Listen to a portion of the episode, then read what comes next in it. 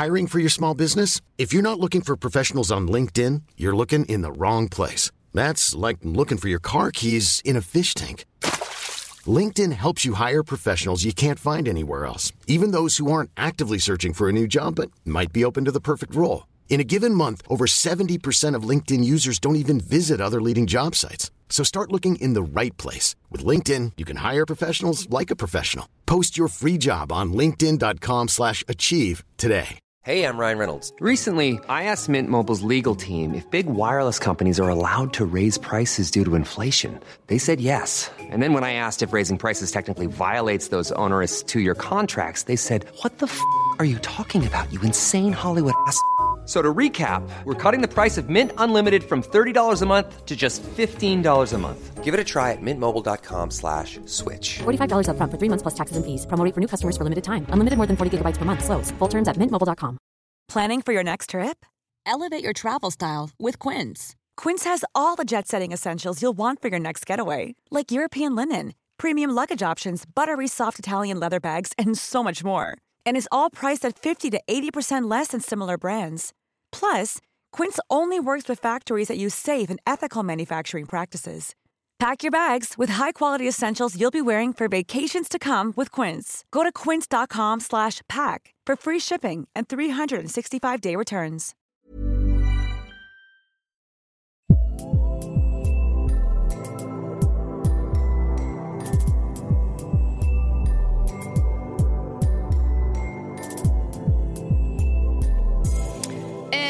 Welcome to the show. We are on episode 19 or 20. I'm not keeping count because that's just what I do.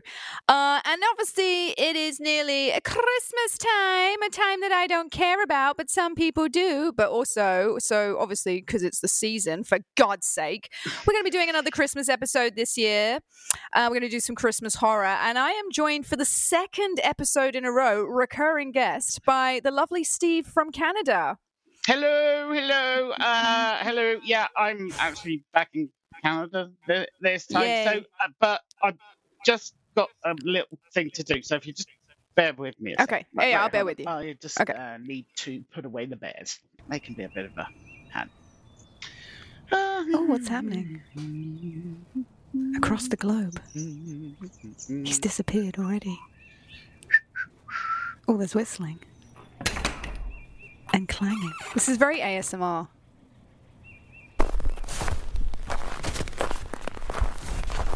Oh. Welcome to the show, everyone. It's just clanging.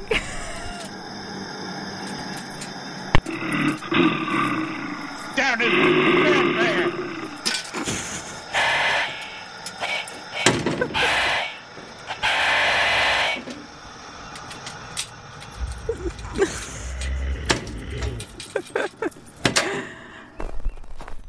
I think he's okay. There's more clanging. Audio listeners, I think my guest has suffered some kind of breakdown in the background of today's episode. Ah, Oh, he's back. and relax. Sorry. The, oh, I've got That like because I because I live in Canada. It's like it's Mm. You have to look after eight bears. Ah, the bear roaring. I Uh, heard some. yeah. So Yep, you know, yeah. I have to put them down I heard that. Oh, that's very sweet. I heard that was a law that you yeah. have to oh, do that. yeah. Yeah. And year round, it's permanently snow on the ground well. Yeah, hundred percent, right? And you just drink Canadian Dry and look after your bears and eat poutine, right? Uh, uh, exactly that. Uh, God, yeah. it's just like right? over here we eat fish and chips and punch each other outside of a Wetherspoons. I mean, as cultural stereotypes go, England's Yeah. got it down. We're, Yeah. We were just talking before we uh, started recording about how we're so backwards in England now, and it's re- absolute regression. We're one minute away from being in the Handsmaid Tale, I think, over here. Uh, yeah, that's the reason they call the, this the New World. Oh, what, you guys, not us? Yeah, yeah, right? Uh, yeah. Jesus.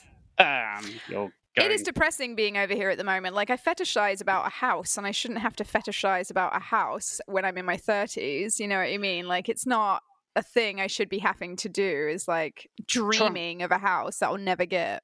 Trying to find a latex corset for that house as well. It's going to be a fucking nightmare. Gonna fetishize my house, sexy. But it's like I shouldn't have to. I had I shouldn't have to do that. Like, do you know what I mean? Most people have bought houses when they're out, like my age or age and stuff like that, very easily. But in England, it's never going to happen. And I think to myself, what are the people younger than me going to do? Fetishize paying rent? You know, like what? no, fetishizing having two rooms. Oh my god! Holy heck! Right? It's That's gonna be- insane. I've got know. my own lounge or a bedroom with an ensuite. God, how The- exciting for them. Ah, the toilet and the uh, and the shower cubicle don't meet. Hurrah! Oh my god, yeah, holy hell. Right. Imagine like having a garden as well. Like people are just never going to have these basic things. It's so depressing for them and I just feel so bad, like honestly. And it's like, you know, I can't buy a house. I'm just waiting for my mum to die, so I might stand a chance, but she's uh she's um around. Well, I propose um, Yeah. because all the money um, is in that like death's waiting room section of life. yeah. Okay, so what I propose is a, uh Logan's Run style yes. culling of Yeah. anybody over 70. Let's say over seven- 75. Yeah? Yeah, feel- well, I don't yeah, would that's free good. up so many billions of pounds Yeah. um, and give that to all the younger people. Yeah, I mean, I know some. I mean, I, I'm up for that because I want some money now. But like, um, that definitely should happen. Lynn wouldn't last a minute. She's so unwell and weak, so she would be out straight away. But I think like I, I only have one friend whose parent did this. Is Mhm. No two friends. Sorry, is when the one parent died, they gave them their share of the inheritance to get them started. Yeah. And then I have another friend um, whose mum is now giving them their inheritance as she can afford because she knows it's going to get taxed and she wants to see them enjoy it. And Yeah. it's like that's that's the right thing to do. Like when my father died, I didn't see jack shit. I didn't see nothing, not a penny.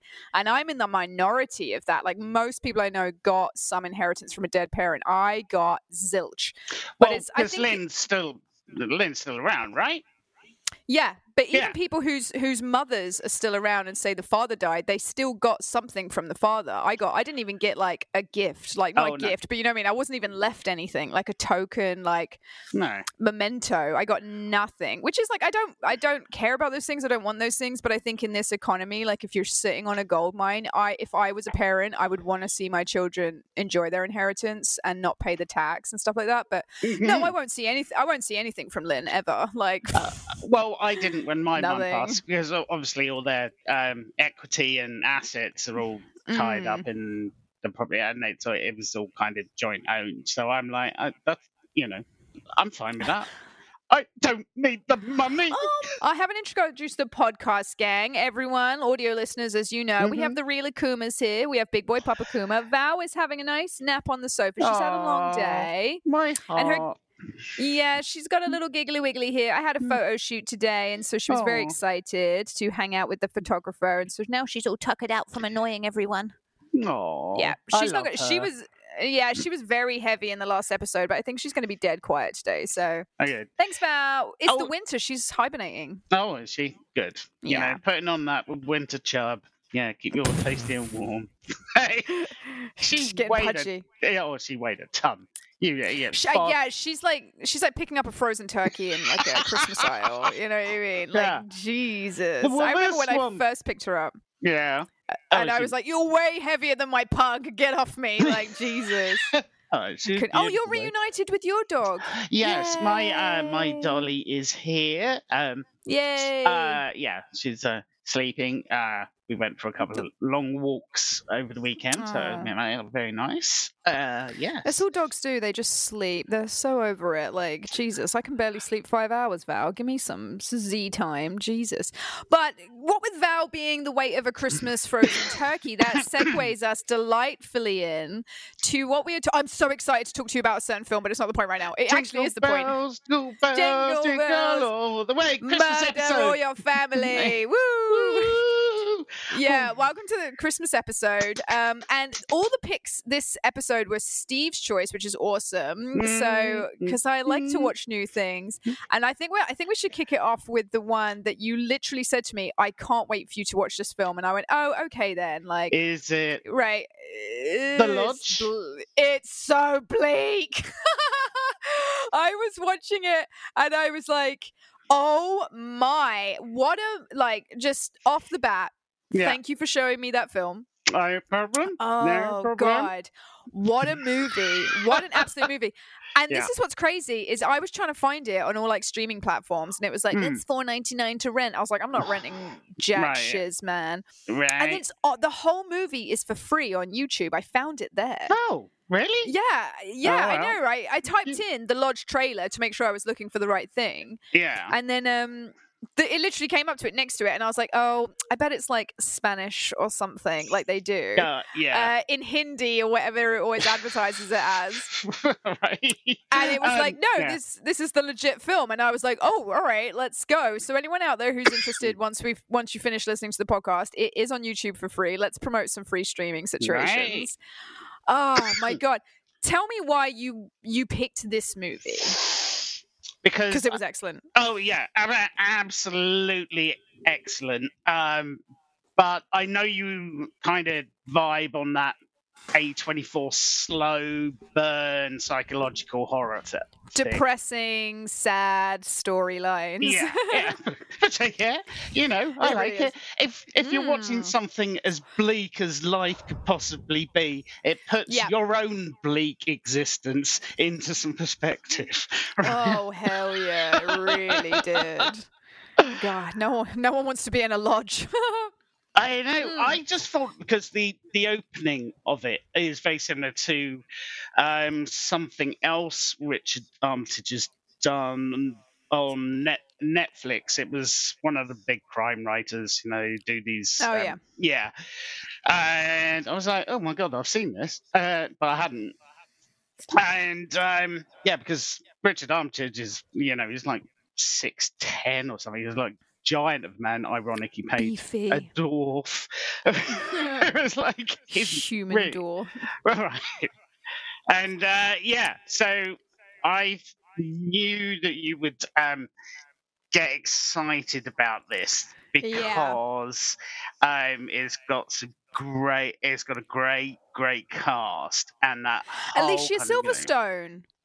I was shocked to see her in the opening because obviously she plays the the mother, doesn't she? And I was like, "Oh, look, you're here. This isn't Yeah. clueless." And I will say, so um, just to break down the storyline very quickly, so you understand Okay. what we're talking about, is Mhm. um, it's a family of divorce, and the mother's looking after the two children, and she takes them to the partner to, you know, visit their dad and stuff. And he's like, Yeah. "I want a divorce. Let's finalize it." And she's like, "Yeah," like the sadness of him because he's got a new girlfriend and stuff, and she's like, "Okay, I'm gonna have to actually get divorced now and not just be Right. separated." And that scene where she goes home. And I was watching it with a friend, Yeah. and she took her necklace. She sits down at a table and she takes her necklace off. And I turned to my friend when she's going to kill herself.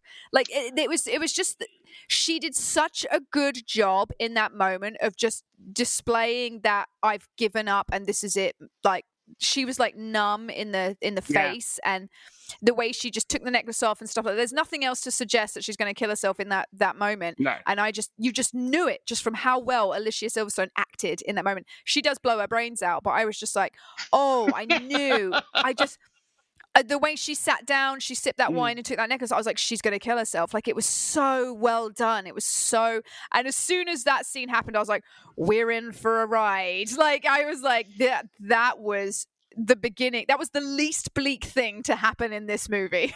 I felt I thought that was one of the best shock scares I'd Yeah. seen in such a long time. Love how they didn't pan when it- away from when she shot herself in the head as well. Yeah, like you see it. and Mm. oh yeah, you you Mm. see the whole thing because normally when Mm. you see people do that, they pause yeah, before you know, and there was The of that. It was like hesitation. boom, No. eh, yes, no hesitation, not, and that's what threw me because you normally see that there's a pause before they put it in their mouth. But there was absolutely nothing. It was just over. and I just think to myself, like, how much, how much did you love that man that Mm. you were willing to leave your kids and leave your whole life and. And like, and it made me interested to see, like, like, because you then wonder about their backstory. Like, did she try and save the marriage at points? Did he rebuff Mm. her? Like, uh, did he always have another woman on the side? Like, she just one hundred percent knew that was it. I can't live without this man, and that just made me like so sad that it made me Uh, sad that that's the capacity of humanity that we can become so dependent on people that we're willing to leave our children. I haven't got a child, I don't know what it's like, but I think Hmm. like if I've ever been depressed and I think about, oh, who's going to look after my dog? I know it's not the same, but it's like she must have been so in love with him and so devastated by him getting divorced that she did that. Like, no, I think it's the other way around. Oh, yeah, I think yeah, she Oh, really? Yeah, no, I I think she was just um she was trying just trying to hurt him. Um, oh, nice take. Yes. um, so the kids wouldn't f- uh, figure into her thinking it was all about just making his life as difficult as humanly possible. Yeah, because then he's the sole parent and he's got to like integrate them, the children to the thing. And that brings us on to the second part of the film. So then the children have to live with daddy, um, whose house is weird. I know that's like nothing to do with the movie, but like his house just weirded me out. And I remember turning to my friend as well, going like, what is up with this guy's kitchen? Like the layout of this house, the architecture, it looked like he was living in a caravan at points. And then there Hmm. was like when they have that thanks sad Thanksgiving dinner outside and they've got blankets around them. I was like, do you not have the space in your caravan house that you can eat indoors? It was just such a weird. The house is really weird. You'll if you've seen the film, hello, you know what I'm talking about. But yeah. yeah, they have to introduce him to the weird girlfriend who was in a cult. yes. Yes, which was so ripped off from the Heaven's Gate actual cult. If everyone knows what that is. Yeah, yeah. There's a, Mm. there's a couple of documentaries kicking out, kicking around on Netflix about it at the moment. I want to kill myself wearing Nike Mm. ID trainers and putting a, a blanket over my head. That's that's the way I want to go on a bunk bed. Get some. Yeah. Imagine being in like. Uh, in in your like 30s and you're in a cult and someone's like so here's your bunk bed and your Nike IDs I'd be like yeah I'm out Yeah. I want my own bed why am I in a bunk bed this is stupid are you gonna make me kill myself at some point um yeah she was a child su- yeah probably she was a child survivor wasn't she of, of the cult Uh, yeah, as far as I'm aware, um, and she'd obviously been through some therapy uh, and stuff Mm. over the years, which is what happened subsequently. Like, is such a you know, um, we can talk about that in the narrative due be in a course. But do you? yeah What Sorry, I'm just vaping into the mic. If I was in a cult, I think I would want to be in like the one where I'm the leader. I knew that. yeah, it's, it's pretty much pretty much it. I think I would like be the leader of a cult like Jonestown, where it's not like um rapey and weird, but uh, you know, like Rapey well, and I I- weird is implied when you say cult. yeah, yeah. I feel like Jonestown was like one of the very few cults where people weren't having child brides. I think Jim Jones was like, "I have a monkey and cocaine. I'm good, thanks." You know, and he had his wife, and he seemed pretty happy, apart from when he made everyone kill themselves. But yeah. Y- y- yeah, people believe their own bullshit, right? Which is what that. Yeah, yeah. I feel like I would run a cult like that, kind of like I run a kibbutz essentially, but you know, at the same time, people would uh, Yeah, so you give can me go money. minions. Yeah, I mean, yeah, yeah kind of like that. Like, I don't want to do anything with them. I don't want to marry their children or like get rapey with them, but I would kind of just like a bunch of people underneath me, and I have all the power. So yeah, So and money. What you're talking That'd about is setting up a major business. Oh my god, am I in a pyramid scheme? Am I going to are, start yeah, selling like essential oils or something? Oh, oh, what? It, yeah, Yeah. Make, uh, makeup. I'm like, this is the same as the seventies. Leggings. I just sell really awful leggings on Facebook. Ah, Lularoe. candle kits or uh, resin kits. Resin Oh. kits. God. I sell that like that trend at the moment that really makes me want to kill myself is um people printing photos onto tiles, onto ceramic tiles. But Cricut. And I just- a lot yeah. to answer for. they really and I just start like getting into that and selling that online. I, you'd make so much money. People love to print themselves on a ceramic tile. What I would do if someone ever gifted me one of those is I would wait for them to go on holiday and then I would have that tile recreated like a thousand times and then they would and then I would retile around their toilet with it. And I would be like, thanks Mm. for the present. Now look at it every day while you're on the toilet. Like, never send me a canvas print or a tile print of a photo of you. I will, I will make your toilet that thing. And then I get arrested for breaking into someone's house. But I'm like, but they sent me a tile, and they're like, yeah, you're off the hook. That's understandable. I Um, mean, if it was a tile of Mm. somebody interesting, say Poison Ivy, Trump. or just You- Donald Trump You, maybe do a sick in my mouth. around your toilet. Um, Yeah. yeah i think that that would be my cult but yeah so the she the child that survived the cult grows up and is dating the dad and they're and the Mm. kids are like research her don't they and they're like she's crazy and the dad's like she's fine really weird kind of like really fast cut segment where the kids are Yes. like interneting and there's yeah like videos and photos and websites no for- time for dial-up dad Right, yeah. It was it was just really weird that little that little segment. Like it felt like it was almost done in post, and they had like, "Oh, we forgot how to Yeah. explain it. Oh, yeah, sh- yeah, yeah. Let's explain." I think it was really funny. Is when the dad came in and he went, "What are you doing? Why are you using my computer?" In Oh. my brain, I went, I'd have gone like, "Oh, my computer's broken," and then the dad would have been like, "Well, show Yeah. me." And then the son was smarter than me and went, "It's updating." I was like, "Oh, why didn't I think of that Yeah, lie? right? Jesus, I'm Yeah. Because everybody Idiot. knows that's going to take half an hour to update your computer. Yeah, right? I know, right? I was so stupid. I was like, I just got outwitted by a 10 year old actor. I'm leaving. Mm-hmm. Jesus. Yeah, so then they all go on some Christmas vacation. Right. With the girlfriend. Well, no, yes, but the road mm. they go down is very, very strange. Um, it's uh, and it's a um narrative device. Or Was it Yeah. alien alien um architecture?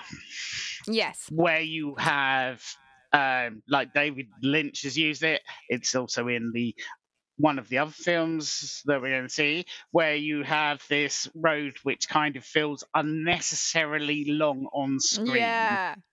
and it's only going in one direction, and there's no other houses or cars or anything, Yeah. and then they just arrive at this place. So it's like, uh, um, yeah, uh, so it feels Purgatory. So yeah, purgatory. Uh, Mm. So far removed from uh, um, reality. to- Yeah, to like kind The of Shining, separate it's you. that yeah, oh, yeah, yeah. exactly like that. There's a couple of shots in the film that are, uh, actually ape um, uh, the opening scenes of the of The Shining when they Of The arrive Shining, at the hotel. Very Oh, God, low, yeah. uh, yeah, very low, probably two feet off the ground, looking straight down uh, corridors and stuff like that. Which is a Yeah, and I think it's funny is when they turned up to the lodge, I was like, "Oh, this is an upgrade from that man's shanky caravan house. This is nice." Oh yeah, no, I meant to go about Oh, they've the got a kitchen. No, that's actually a, um, a Scandinavian style um, Yeah, from the 1960s. Uh, yeah, Mm. and I was like, oh, here's yeah, because obviously the location scout just kind of like went, oh, this is beautiful, like uh, um, Danish house, and it's all you know because the whole thing is made from plywood, and because it was supposed to be cheap and everything, that's why it's all bent. and, Yeah. yeah. Excuse me. We've all got the And- vape coughs. uh, yes. Um, yeah. so, um, yeah, and it really fit uh, fit in with Richard Armitage's character as being kind of slimy and up to no good. Yeah, yeah. Ugh, everyone's slimy enough. like to no a, good. a bit like a Bond's lair. You know, yeah, really almost. like that really just because it's that uh, intentionally designed. You know, like all the Yeah. Bond villain layers. You know, they're all like high high architecture. Yeah, I can't remember why Daddy leaves. I think I think I was for talking or missed that. Oh yeah, and he goes back to his trailer house Mhm. or wherever his business is, Yeah. and um, girlfriend descends. Well, no, God, the children. You find out, don't they? Hide everything, including her medication, Mhm. um, to make her feel like she's going crazy. But jokes on you, Buster Browns. Uh, she actually goes proper mental, like proper Oh mental, quite quite quick, quite quick. Um, but no, but yeah, but you're left guessing yeah. the whole time. You yeah, don't you know. don't find you kinda out that the sus- ch- yeah, yeah, then what you you suspect. because they kinda, suffer. Yeah, Mm. The children like go through a lot to make this woman feel like she's going crazy. Like they will like have they hid everything down to their coats, didn't they? Like there was nothing. And the kids were like, "We're going to suffer to to really ruin this woman's day." And I was like, "Oh my god, are you me trying to get my inheritance right now?" God, like me, me, me, me, me. Oh my god, that's what I should do to Lynn. I should do that to Lynn. Oh, I can't unveil all my plans on the internet. That's she never Yeah. listens. She doesn't. She doesn't care about what I do. So I'm going to go and hide nobody all of believes anything on the internet anyway. Exactly. It's a lie. We're living in a lie. yeah. So you don't know literally up until the end that the kids were responsible for it. But she starts to go bippity bonkers, doesn't she? And she's like trying to wander out into the, the snow covered wilderness to get help. And then she's like envisioning that she's killing everyone and Mhm. she's back in the cult and all this other stuff and the, the the picture of mary that seems to just be such a prominent play thing in the movie it's everywhere Yes, it's it's a the whole thing. repent your sins Yes, and uh, Mm. while in the interneting the kids were doing, there was a yes there was a picture of uh, okay, uh, cult and everyone had um, i thought you were going to say al-qaeda then and i was like really i missed that bit sick and they had some duct tape over their mouths that said sin. yeah so, so, she's doing that yeah Yeah. what so sin did she do like i feel like she's really hung up on some sin and you never really find out what her sin was Uh, but- so uh, I don't think it matters in oh okay you know fundamentalist religions. The fact that you exist kind of Mm. indicates that you're capable of sin, and so have sinned. And so the But only way that- to yeah, repent is to shoot yourself in the head. Um, well, put a bag over your head. There's that moment as Mm. well where she's watching the the kids are watching home movies with their mum in it, and the Yeah. mum's really happy. And I was like, is that your sin that you feel terrible for now? You know, is that what's going to plague you? Is that what's driving you over the edge? That your presence made that woman kill herself, essentially. Mm. Like, I did wonder why they were watching those home movies and whether that was a thing that they did to make the audience think, like, that's her new sin. That's her ultimate sin. She drove that woman to suicide, essentially. And I Um, was like, ooh, that's maybe, an- maybe not.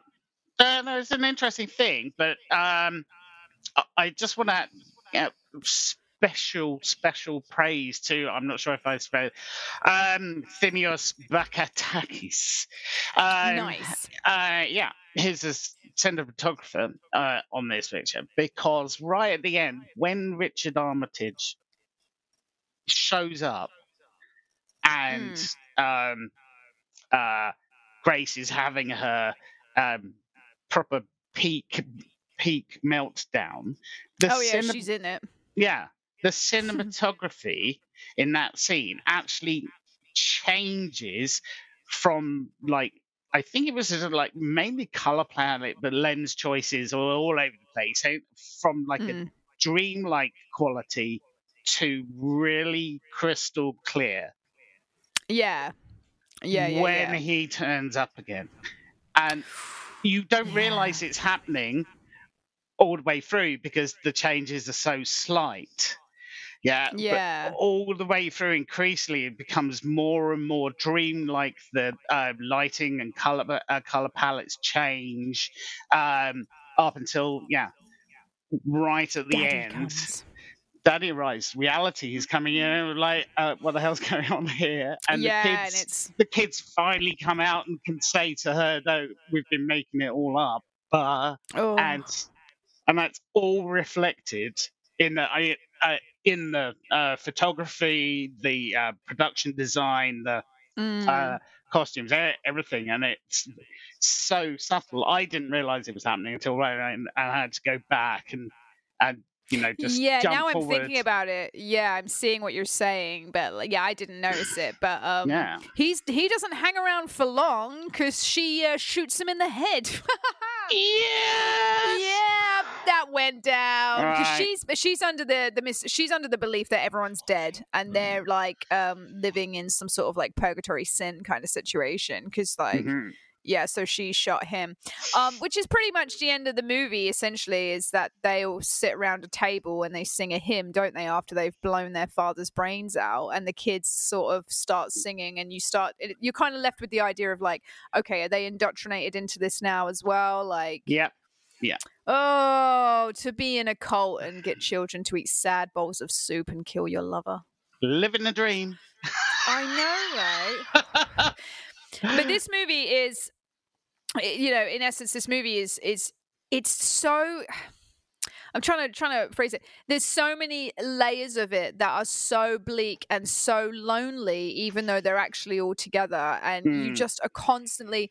And again, these movies, like we were talking about The Shining and stuff, it, it's it's creating an atmosphere through cinema of of isolation, even though there may be people with you. Like in the in The Shining, he's with his family, but you feel alone. You feel isolated in the hotel. And when Mm. you're in this house, even though she's with the kids, and, and you know she has a dog at one point who sadly freezes to death. Sorry if you don't like that. If you know, Mm. no one wants to see animals die. That scene was awful when she brings him back. That Yeah. made me cry when she's sitting on the porch with her frozen dog. I Like, know. That that that was when the kids had gone too far. Too far, yeah. They've killed the dog. Right? That's no, it. that- you can make someone go mad. Don't kill the dog. yeah. Oh Um, god. You can kill any human you want, but, but not, not, one little dog doggy. or- no. or trans people. Oh no, yeah. Oh wait. I just, I just, yeah, I was so sad. I think I was having a sad day anyway, so I just like was crying, and my friend was like, "Are you okay?" And I'm like, "The Hmm. dog," like just being like my emotional projection was on this dog, but it was actually just because of a million other things.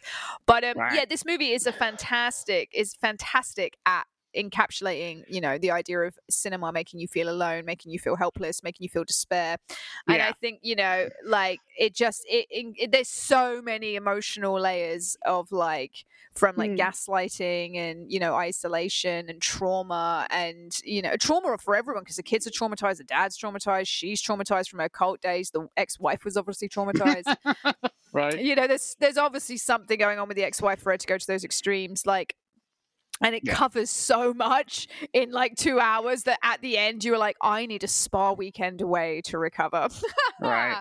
I know. And- but that's that's the sign of a great movie do you know what i Mhm. mean Yeah. that yeah, that me and my friend then spoke you know at length with each other for a while after it which was which i find is a very beautiful thing about films Yeah. um is if you know when you engage with someone and then you go oh did you enjoy that movie yeah and you talk about it and me and my friend were just like do you think the wife did it for this reason and and, Yeah. and that is a good movie that is a that is the sign of something where you can you can engage with another human being and you know sit there and wonder and have questions still but not so many questions where it's just like trash and you're like well that didn't solve anything but like there were positive questions from that movie I, Yeah. I i will show that that's the kind of movie i would recommend to other people definitely in the future Oh, absolutely. Yeah, and um, yeah. Uh, surpri- surprisingly, it's uh, Veronika Franz and Severin Fiala, uh, first English language.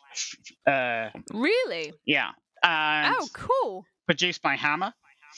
So, oh yeah yeah yeah oh yeah, I'm all about um, yeah, because yeah, they got um, a few years ago. Sorry, I'm just spitballing from memory. They got a few years ago had all the film rights to like Centrinians and Mm. um, all of that lot, and the the Hammer uh, name, and they've been trying Yeah. to um, have a comeback with various, you know, it's all um, fake Yeah. British stuff. I think what was the one of the first? Was it Dog Soldiers?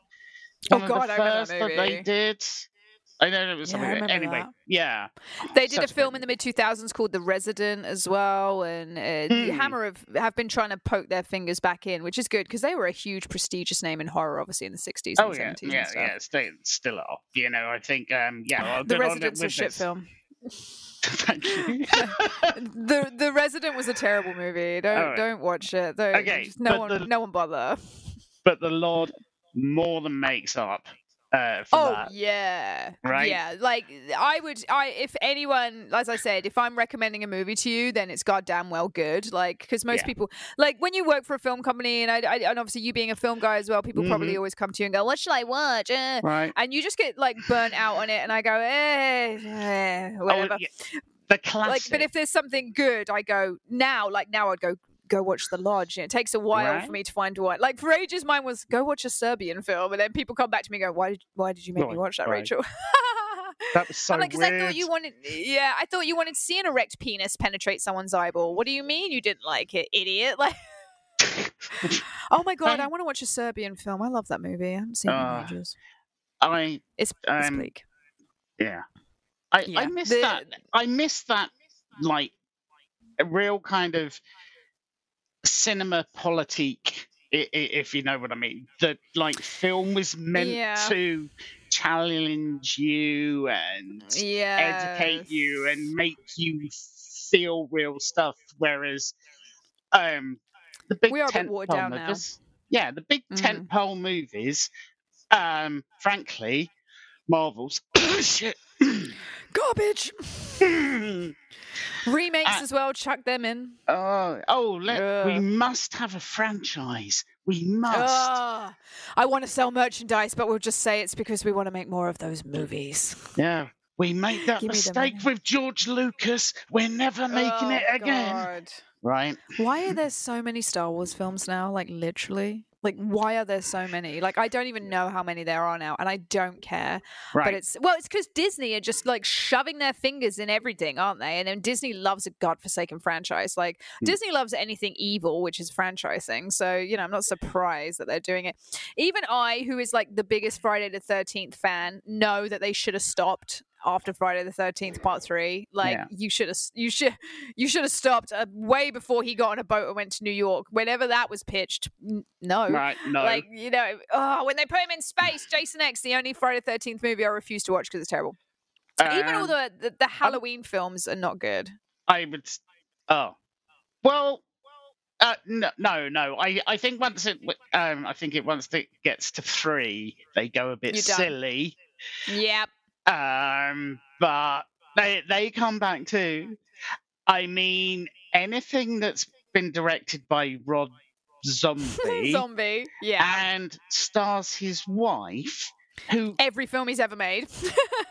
couldn't act if she was asked to not act in a fucking acting store. Sheri Moon. Fucking yeah, sorry. Oh my god, please. I I love loved loved past tense now. Loved Mm, the loved. Munsters. The Munsters.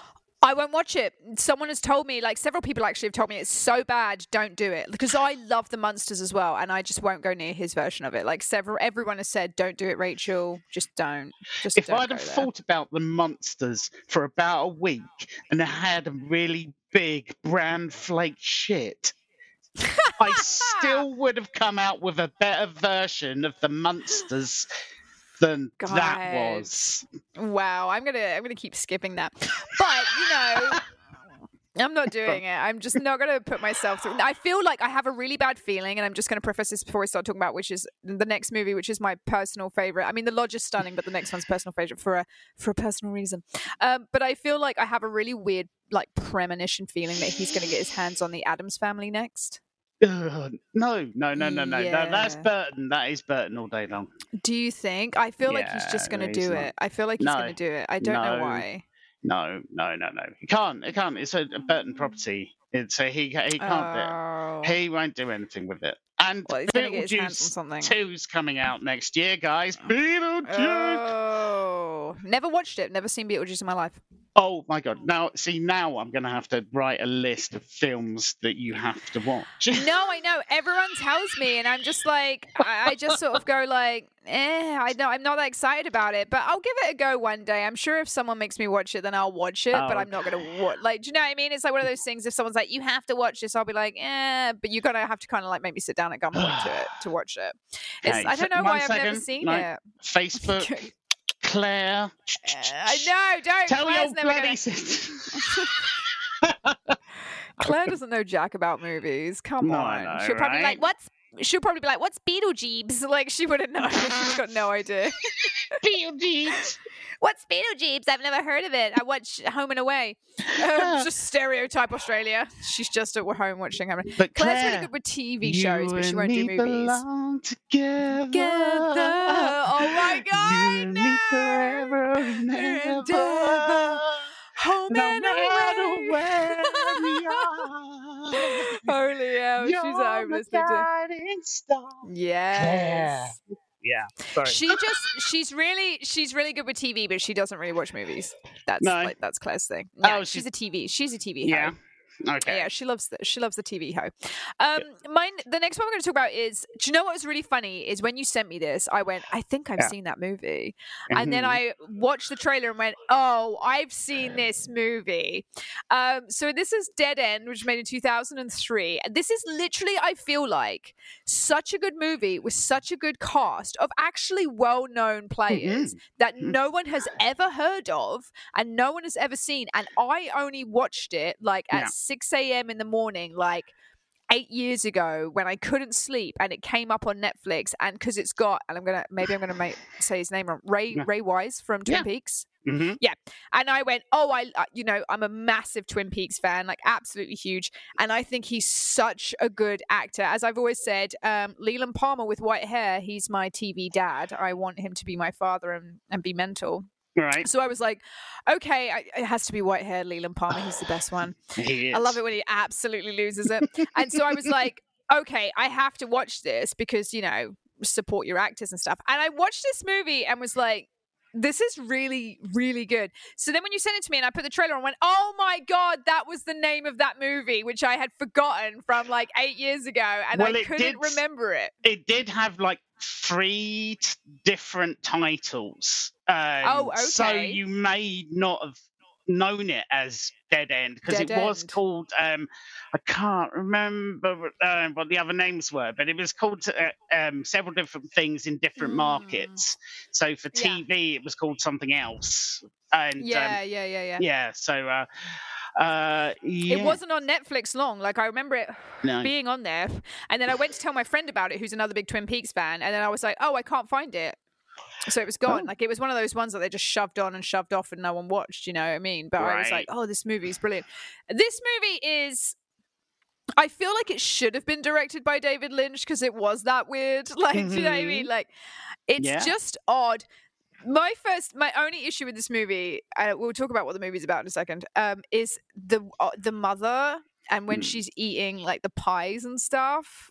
And Mm. I have like a weird food thing, like when people eat in a really gross way, and I'm just so Oh. repulsed by it. And I just was so grossed out by those scenes. And I remember rewatching and going, oh God, I remember this bit now. And I like have to look away when she's shoving that pumpkin pie in her mouth in the backseat of the car. Right. Ugh, ugh. Steve, do you want to give a rundown of what this movie's about? Because God knows explaining. It's hard. Uh, yes. Yeah? Okay. Well, yeah. The time, um, the time it came out, it was probably peak. Um, this is off the back of um, uh, Twin Peaks as well.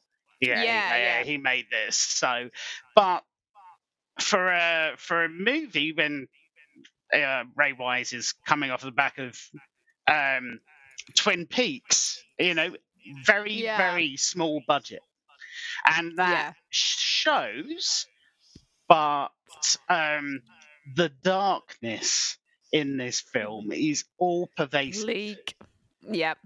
It's as soon as the film starts, they're on a road driving uh, to the um the grandmothers or in-laws uh, Yeah. for Christmas. The same that they've done for 20 years.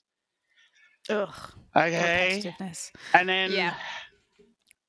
Frank's driving the old um what's it? I kind of don't know what kind of car Like it a was. but- station wagon, like a Vista Yeah, Cruiser, right. big thing. Those American huge cars. Yeah, and then all of a sudden, there's headlights come out of the darkness, and oh, Frank um, jolts away, Swerves. swerves, and manages to save the family, but goes nice of off into a um, a side road. Mm. Anyway, the family's all right, and they calm down. They continue driving, and then A woman. a woman, seemingly holding a newborn baby, runs out of the darkness Yeah. uh, and almost gets hit by Frank. I'd have hit her because I, she had a baby. Right? She's Just obviously less than the population crisis. Slimming it down. right, but like, I got done you a favor, dear. Right. Yeah, so they let her in the car, don't they? And she's Yeah. just weird. Um, oh yeah, so you've got the son, the daughter, the daughter's boyfriend, Okay. the oh, mum, sorry. the dad, I've got some. Uh, yeah, I've got some comments. and now the woman. I'll set the scene. So you got Ray Wise, you know, sports coat, um, you know, obviously a well-to-do businessman. The wife, Ex-alcoholic. ex-alcoholic, yeah, obviously all those um, middle-aged man tropes. Yeah. And the wife is this sour-faced old uh, with like a silk scarf carefully draped over her. Uh, She's also famous now for being the psychic woman in the Insidious franchise. If- Exactly. If, anyone can remember what that actress's name's called, that's her. yeah, and then the daughter, uh, Mm. is in uh, tow with her fiance, uh, Yes. Brad, right? The daughter, Brad. Justice for Brad. yeah, is a world-renowned psychologist, except that she looks about twelve years old. Yeah, she really does. And I don't know about you, but attaining a level where you're the world renowned psychologist, I'm pretty sure that kind of entry level starts in your 50s. Yeah, considering that you'd have to go to like medical school for eight years, and then you'd have to like do all your your pre training, and then you'd have to like build a name for yourself. She looks about like it, honestly, when you're watching it, you think the actress is probably about 21, 20 to 25. She's not shaving her pubes yet. yeah, she's really and that turtleneck she wears for the whole movie, girl. I'd have been so angry at wardrobe for putting me in that. She's a busty lady. If you're busty, you Oh, can't wear a turtleneck. Let's just say that. The other Um, pictures yes. she's done um, have been more bustier. She's very, paid more like a yeah, but a bustier lady. You can't wear a turtleneck if you've got tits. I mean, that should. That, Yeah. Someone put that. Someone tweet that. So that should be on merch. That's Yeah. like the new slogan for the the podcast. You can't wear a Yeah. turtleneck if you've got tits. Just saying. But Um, yes, they- they Alexandra. around. Sorry, I was just saying it, uh, the daughter is Alexandra Page Holden, Ah. who's been in loads of loads of stuff. Drop Dead Loads of stuff. Gorgeous, uh, Sugar and Yes. Spice, Hot Chick, you know, and loads of loads of telly. Ally McBeal, Friends, you know, all, all that good stuff. She's gonna have a great career. Yeah. The oh God, she was in son, Friends, wasn't she? yeah, Yeah, the son. The son's son- a douche. Billy Asher. The stupidest kid in the world. I wanted him dead far, Yep. far, far earlier because what you do when you're out with your parents for Christmas is go into the jerk off. forest uh, and pin up your centerfold to a tree with a bit of gum and have a and shandy. Oh. Oh, it was disgusting. I just was like, this is so gross. Like, mm. sometimes you watch things and you just think, what even are men? Like, what are men? It's like, but this is what we were talking about in the A24 thing, where you just go, what are men? Like, ill. Yeah, like, right. just, I'm not going to go out to the woods and rub one out. I'm not that needing of it. But then also, you know, No, no, statistically. no, no. See, I, I must stand up for the sisters who do like to rub one out in the middle of the forest because Well, that's you know, nice for them, but I wouldn't do it on a family trip. no, you wouldn't. I'm would not you? that desperate. No, No. I mean, If I just leisurely went to the woods to rub one out, then that's fine. But I'm not going to do it on a family trip. I'm not that needing. I'm not that needy at that point. It's crazy. I'd But be like, too afraid of getting a tick right in the end of my. yes, Right? Because they're prevalent in America. Oh, yeah. that's Probably that's the only downfall. Of, that must be literally the only downfall of living in America is the tick population. no other problem. I'm going to bring no a load. I'm going to bring a load over and just spread them around Kent. So- No, I've got a dog to think of. I know, Oh, right? They're God. horrible. She's keeping me from not. She's stopping me from killing myself. She's doing. She's doing a good job. Thanks, good. Val. Who's gonna Who's gonna feed you? No one else but me. She Lifesaver. she doesn't care. No. She's just looking vacantly off in the distance and thinking about chicken or something. I wrote so many notes about Yes. this film because I know, I know how much you love Ray Rose. So, uh, yeah. So Sexy. He's so sexy. He is? Right? So, oh yeah, so the dumbass stoner son and Yeah. the um the fiance of Marion, who is Brad, and Brad I is loved Brad. Brad is the red shirt in this Yeah. scenario. He's the one that's going down, right? And then yeah, Brad's cool. shortly after, Brad has eyes with the woman in white. When he knows, but then looking down at her breasticles, he notices that the baby is just a mashed up bag of bones and viscera. Shocker. like, He just looks at the baby. she's- He's like, "Oh, she's lovely." like trying to be really polite. If that movie was made in England, someone would be so polite. Not like your baby's a mashed up bag of trash. But that was but a be like, genuine- "Oh." yeah, that was a genuine Oh. comedy moment. Yeah, it really was. It really was. Was- Oh yeah, that's the other thing. This movie is like a comedy horror. Yeah. You know what I mean? Like it's a hundred percent a comedy horror, but it's not a comedy horror in the gross way of like Tucker and Dale versus Evil, where the, even the title gives it away. Like you have to watch a good section of this movie and then go, "What am I watching?" Like, hang on a minute, am I meant to laugh at this? But um, yeah, it's it's Yeah. very odd. Yeah, I think it's odd in that kind of early 2000s way, you know, where being kooky Oh. just for the sake of being kooky was kind of an okay thing. I mean, I didn't Yeah. with it, but you you know what I mean. Uh, you know what I mean. And it was, yeah. My handbag's a lunchbox and I'm wearing bowling shoes. I'm so quirky. Why aren't you dead? So many. Jesus. Ah. I was having a I was having a thing the other oh my god, I was at a gig last night and someone I over you know when you overhear really good conversations and someone yeah, I really skipped the emo phase and I was like put it on a t-shirt, tweet that. That was really good. But like, do you remember the mid 2000s like indie phase where people wore boat shoes and really massive V-neck t-shirts? Oh, Do you remember that phase? This is my favorite Yeah, the DV. Yeah, and really tight jeans. And then there was a weird phase of people using shoelaces as a belt. And I was like, what was the mid 2000s? Like, what happened? It was dreadful. Like, people cringe looking back on their 80s photos. And I'm like, no, no, no, no, no. If you ever did any fashion trend in the mid 2000s, um, sorry, that was Right. the worst. That's going to come. Men wearing like, um, the emo fringe that was a thing. Oh, I should no. I'm not gonna. I can't upset myself. I'm not gonna think. No, don't, no, don't do it. Don't do it. Oh god, it was so bad. I hated it. I hated it. Yeah, but like Ray Wise stole the show, obviously, in this movie. Oh, That is absolutely. he- He's That is what he does. Yeah, but I, I think the um, uh, Lin Shaye, who played the mother, um, Laura, uh, yeah, yeah, Yeah. Uh, yeah, she. You think that she's just going to be that kind of just dour face because they're bickering and arguing in the oh, car. Oh yeah. But I think she gives the performance of a bloody life in this movie. Oh movie. yeah, when she when she has the gun and she points at her husband and she's just laughing, like It- she's brilliant. right? And it's not even Yeah. hammed up. It is genuine. Like I genuinely like acting her bloody socks off, and they're amazing. And then can so I, maybe I should just leave that as a not spoiler. The the other bit that she does because it just just go and watch it. It's fantastic. She is acting her little Such socks off. Bless her. uh, So good.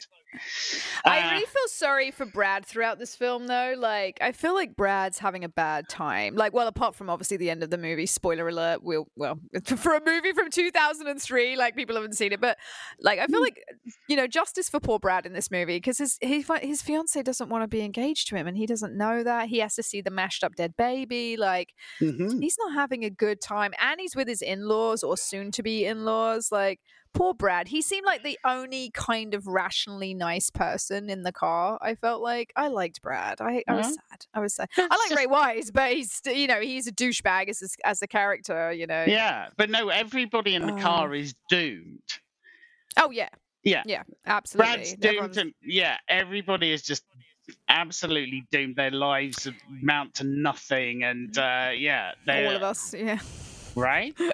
So a hearse keeps coming along the road essentially, and everyone dies one by one. That's what's happening, like as the movie's ticking on. Everyone's also getting more and more weird, aren't they? And a bit more manic. And obviously, as they come face to face with like new challenges, i.e., them all getting picked off and this hearse coming, they start to to unravel and act bonkers. Ray Wise is like absolute Leland Palmer energy during his mentalness. Right. So he's just A lot can happen in three years, like a chatbot may be your new best friend. But what won't change? Needing health insurance. United Healthcare Tri Term Medical Plans, underwritten by Golden Rule Insurance Company, offer flexible, budget friendly coverage that lasts nearly three years in some states. Learn more at uh1.com. If you're looking for plump lips that last, you need to know about Juvederm lip fillers. With Juvederm Volbella XC and Juvederm Ultra XC, your lip look, whether it's subtle or bold, can last up to one full year with optimal treatment and no additional maintenance. Find a licensed specialist and see if it's right for you at juvederm.com today. That's J U V E D E R M.com. Add fullness to lips in adults over 21 with Juvederm Volbella XC or Juvederm Ultra XC. Do not use if you have severe allergies or a history of severe allergic reactions, or if you're allergic to lidocaine or the proteins used in Juvederm. Tell your doctor if you have a history of scarring or taking medicines that decrease the body's immune response or that can prolong bleeding. Common side effects include injection site redness, swelling, pain, tenderness, firmness, lumps, bumps, bruising, discoloration, or itching. As with all fillers, there's a rare risk of unintentional injection into a blood vessel, which can cause vision abnormalities, blindness, stroke, temporary scabs, or scarring. For full important safety information, visit juvederm.com. he's really goes ham, doesn't he? I'm like, Yeah. yay, that's that's the white-haired Leland I missed and loved. Um, and just, I'm like, he's gonna start dancing and crying with a sandwich soon. This is Twin Peaks, but Right. um, you know, oh God, I never dance and cry with a sandwich. Come on, um. You know I've lost it when, when I get a Subway sandwich and dance with it because Subway's gross. But um, I'm here to tell you, kids, masturbating and smoking pot in the woods is a Yeah. good way for you to get killed. Exactly. so the the premise of the movie, well, the idea of the movie is that they died, didn't they, when Ray Wise swerved for Yes. the thing. Now, um, I heard, I did hear, and he wrote something down on a notepad, didn't he? Um, As- yes, his after the swerve. list. Yes. Now that happened after he swerved. So they added this in at the end of the movie. So at the end of the movie, you see that they did die in the car crash. Obviously, what Mhm. they've been doing afterwards is purgatory. And you see these like people cleaning up the crash and stuff. And one of the workers picks up the note he wrote after he was dead. Now they put that in at the Mhm. end, like as an addition, and they weren't going to put it in to No. sort of like give the audience a question mark to make it a bit more like, ooh, were they actually alive? Who knows? Now we don't know. But I didn't like that they did that. I think it was like, yeah, you're in purgatory, you're dead, you drove along a road, you went mental. That was a good movie. I don't Yeah. know why they added that in. Yeah. It doesn't well, mean anything. no, that would have been something that happened because of a test screening. Mhm. Guarantee it. Absolutely. And Absolutely. We don't understand the end. It doesn't make sense. Uh, test screenings are a curse. Test screenings are trash. Yeah. right. Absolutely trash. right. What was? Oh, there was a really famous story about test screenings. I can't remember what the movie was, and they re- Blair Witch Two: Book of Shadows. No, That movie. didn't even watch Yeah. it. Hated the Right. Yeah. Okay, so this, there's a there's a movie folklore that the original Blair Witch 2 Book of Shadows was absolutely excellent, and then it got subjected to horrific test screening, and um, they butchered the hell out of the movie. They absolutely destroyed it to the Mm. point where the director and the screenplay writer almost gave up and said, "Take our names off this. This isn't the movie we wrote." And so Oh, I- folklore is that there is an OG version of this movie, and a certain amount of people have seen it, and they've gone, "Yeah, this was a really well thought out, excellent movie." But test screening, obviously, money and people coming in and saying, "Change this, cut this, add this."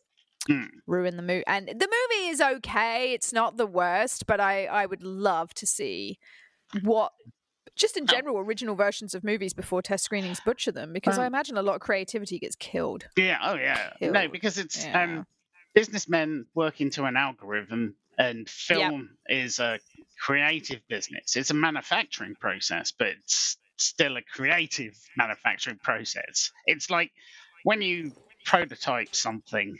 And it's all a bit rough around the edges because you're just trying to get a feel for the thing and whether it's go- whether it's actually going to work rather than concentrating on the finishing. Yeah, but you still end up like a lamp, right? And film's exactly the same way. Like, do you want a lamp or do you want um sorry uh yeah do you want a lamp or do you want the process of making that making the lamp or do you want a lamp that's specific to you Yeah, yeah. and it's like you you, know you can't you can't prescribe um monetary values on stuff like film and that and that's what you'll find is disney's um making such a big mistake over is because they're relying on these bloody algorithms and ais and stuff to like go oh you need to do this. Well no you don't need to do this. And the audience says marvel's. Um Oh, i'm going to go and see Disney's Disney's dead. Like I think it's dead. They haven't made a smash hit film in a long time without having to rely on Star Wars or Marvel. I, you know, I they're never going to die because they have their fingers in so many pies. They're such a huge company. Do you know what I mean? I mean, for Yeah. God's sake, you can buy a house on a on a specifically designed Disney housing estate in Florida. Like that company will never die, unfortunately. But Right. yeah, their movies are terrible. I think people live in the the golden age of Disney rather than actually caring about Disney films now. So it's more of a nostalgia trip for everyone going Yeah. there. oh yeah Um, Uh, Dead oh, End also, is sorry, I also really No, hit while we're on there, just while we're on Disney. Sorry. go for it. Okay, um, if anybody wants to cause physical harm to Kathleen Kennedy, I would strongly advise you not to do that. Thank you. Public service announcement. Don't hurt Kathleen Kennedy. Don't Yeah, hurt Kathleen don't hurt Kathleen. Do Kathleen. not, under any circumstances, hurt Kathleen Kathleen. Kennedy. Punctuation's amazing, isn't it? Everyone just goes and shoots her in the face. Um, why not? We're having a culling. I'm going to get rid of Lynn, Kathleen Kennedy. It's all going on. Right. Um, yeah, Dead Oh. End. I think is a is a. What were you going to say? Oh no no no no no! Go on, no, go on. Sorry, sorry, I didn't mean to interrupt you. I was just going to say Dead End is a is an underrated gem, and like obviously I don't say that very often. I think way more people should have seen this movie. It's got everything you want. It's got comedy. It's got horror. It, it's obs- it's obscure and it's obtuse and it's weird, but it's also a very interesting. Um, you know, you know, the story's not new. We've seen this idea before from films in the past, and being stuck in purgatory, and are we are we dead? Are we not? But it's it's a very interesting twist and a very interesting, um, you know, playing out of a storyline that we've seen before, and it, it's got great dynamic and a great cast. And um, to rewatch it again on your recommendation was an absolute thrill. I was like, yeah, this movie is this this movie is brilliant. And I think if you are a fan of Lynch or you are a fan of like um, you know things like Twin Peaks or The Prisoner and, and, and you know certain things like that, more the more obscure kind of things, then this this movie is absolutely perfect. There's a lot of um, rubbish horror Christmas themes. There's a lot of rubbish horror comedy. There's actually tons of rubbish horror comedy, um, but these there's there's a select few. Like my personals would be like Rubber and and things like that, and Shopping Mall. But like, Mm. yeah, Dead End is definitely up there with a, a very well executed. Um, and does and you know and the the cinematography is fantastic and the, you know the costume designs and the that weird like Norman Rockwell feel of the family that they've given them all just through like you know the costumes and things Yeah. it's very Norman Rockwell. It's definitely up there on what I would, you know, say to someone to go and watch if you're looking for a horror comedy. Absolutely. I, like it. just have a couple of Steve-O's film factoids for you. Okay. So uh, Ray Wise was born in 1947, but do you know Same. who else? Who else was born in 1947? no. Um, Sam Neill, okay. Arnold Schwarzenegger, Hell yeah. James Woods, Really? piece of candy. Mm, piece of Um, uh, Stephen King, and of course the master, Robert Englund. Oh my god. Legacy. Right? Yeah. Wow. Also, I like Robert Englund. Mm, I do. He's such an He's underrated sexy. actor. He Yeah. is. He did, he needed a uh, a Tarantino to reboost his career, but unfortunately Yeah, he's stopped. wor- yeah. He's stopped working now. Um, yeah, and the first AD on that show was uh, Tony Thatcher, and his daughter, Katie Thatcher, was the art Oh. director for the Incredible Hulk, and uh, 2008. Yeah, 2008 one, and Pacific Rim Uh, amongst her Pacific other Rim. yeah amongst her other um many uh uh credits so keep it in the family trophies. the nepotism is strong Yeah. Thanks, Nepo babies. Thanks. Woo. Oh my god. Was I was I was slagging off Nepo babies to someone the other day and I can't remember who it was, but you know, the, the Hollywood wheel must turn. yeah When's shall i my do my, chance to be famous? shall i do, Do my bit? bit. do my bit Yep. yay Mhm. all right um We're doing another bit. new releases oh that was seamless such great That was seamless. who who who who did the sound design on that because that was amazing okay Uh, Who knows? That was me. Okay. Yeah. Um, so coming up. Uh, oh, next week. Uh, oh no. Uh, oh, yesterday it was released. Is Thanksgiving. Um, yeah. So this is an interesting one because over the 15 years um, since Grindhouse, you know, um, Quentin Tarantino and Robert Reg- Rodriguez Yeah. Grindhouse, and they had um, um, all the little directors do like trailers for in the middle of the two uh, two films, and um, this is based on the one that was directed by Eli Roth. I like Eli Roth. Yeah, he's uh, He's does some good, good shows. Um, He's done some good stuff. yeah. So and basically, it's about a serial killer who ventures to a small town in Massachusetts to create a Thanksgiving carving. Uh, nice. Yeah, uh, it's like a Thanksgiving carving board out of the townspeople. Ooh. Ooh, I know, right? And um, stars Addison Rae, Patrick Dempsey, Jalen Thomas Mm. Brooks, and Milo Manheim. Mm, I've never All the heard of none- people. All of them. All of Um, the people in the world. Okay, uh, I'll skip to. A Quiet Place. John Krasinski's still milking that particular puppy. Oh. Yep. That's coming out in March. um, Franchise. all right. Um, Yeah. there is an untitled Universal monster movie that's supposed Mm. to be released in April, and considering that it's still untitled, I don't. I haven't think- much hope for that. Yeah, I don't think that release window is going to be hit, but Nope. it's it's by the um, uh, uh, Matt Bettinelli, Olpin, and Tyler Gillett, who made the um, fifth and sixth Scream in installments. So mediocrity. Me- I, yeah, mediocrity thrives. Yeah, and also because the last reboot with Tom Cruise went so well, right? Yeah, I know, Yeah. Ugh. Oh my god. Uh, but better news. Jordan Peele is Yay. releasing a new movie next ye- year, probably this time Cool. next year. Um, don't know what it's going, what's going, but he he does excellent work, comedy He really does. He really Yes, does. he He's like a He everyman. Yeah. But um, yeah, um, and it's good that the other one has got some acting work, oh my god, yeah. right? He's doing okay. He's doing all right. I think he's fine. Just from Mm. uh, He's making those mortgage payments. I can't think of them and go Keenan and Kel.